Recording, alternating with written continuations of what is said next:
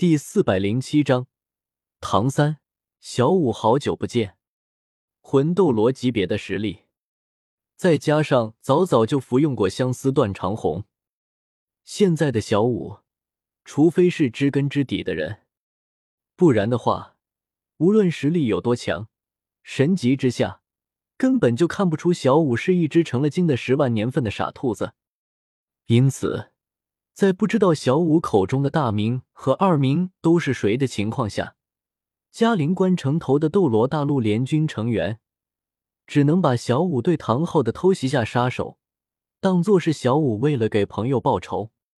最有意思的是，根据小五外表的年龄来看，既然小五自称为小五姐，那么小五口中的大名和二名年纪应该也不大。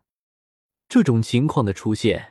就导致了非常有意思的一个画面，那就是嘉陵关城头的斗罗大陆联军的众人心中对唐昊更加的鄙视了起来。D N D，连小孩子的魂骨都抢，看样子还是那种杀人越货。这尼玛，唐昊，你作为斗罗大陆曾经最年轻的封号斗罗，就不能有点出息吗？就算魂骨再香，你抢的时候。就不能斩草除根吗？既然都能不要脸的下手去抢小孩子的魂骨了，为什么就不能将相关人员斩尽杀绝？简单来说，因为小五的一阵眼泪狂飙的乱吼，唐昊的风评突然跌至低谷。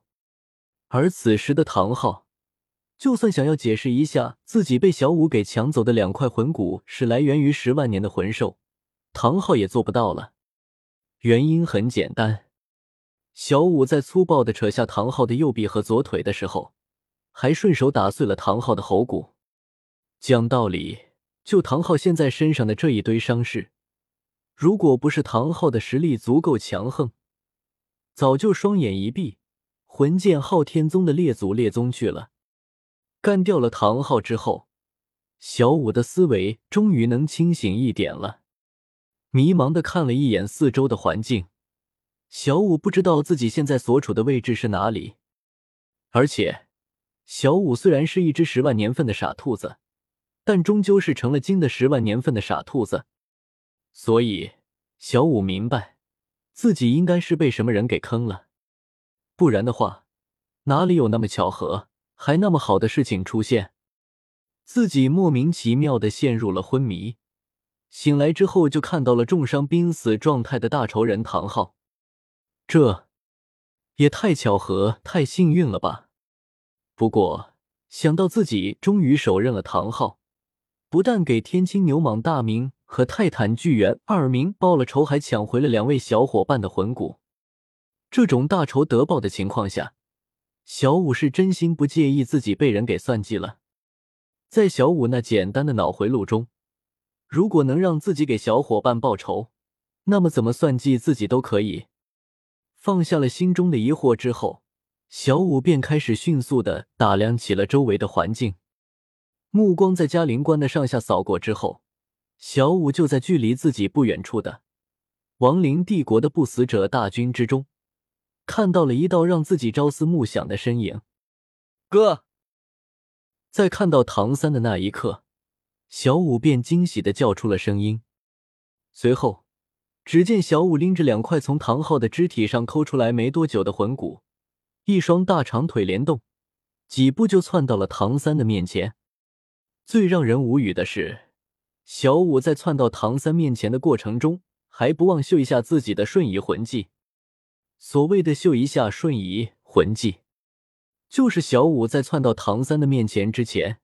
先是瞬移到了重伤濒死的唐昊身边，给唐昊补了最后一刀，毫不犹豫的就送唐昊去见昊天宗的列祖列宗，然后才瞬移回了原本的位置，最后迈动大长腿窜到了唐三的身边。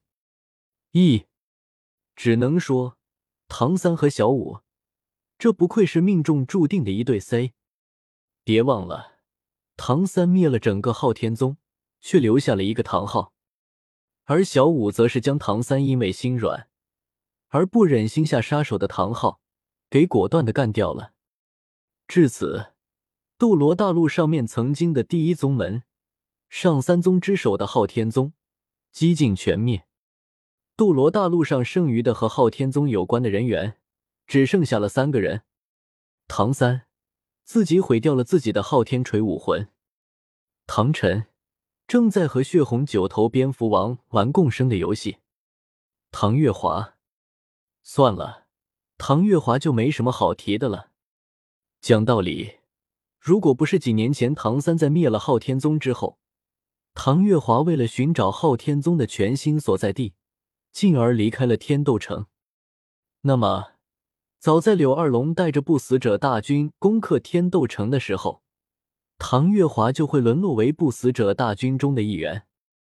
考虑到唐月华的实力，这炮灰级不死者了解一下，可可。另一边，唐三看着突然窜到了自己身前的小舞，一时间心中五味杂陈。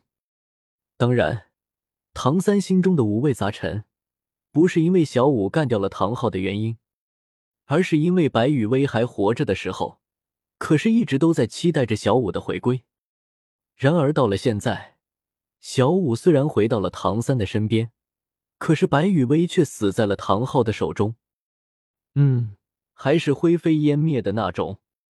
看着眼前已经长大了、成熟了起来的小五，唐三的脑海中不自觉的浮现出了白雨薇的身影。沉默一下之后，唐三才扯出了一个笑容，抬起手，一如小时候那样，唐三将手掌放在了小五的头顶。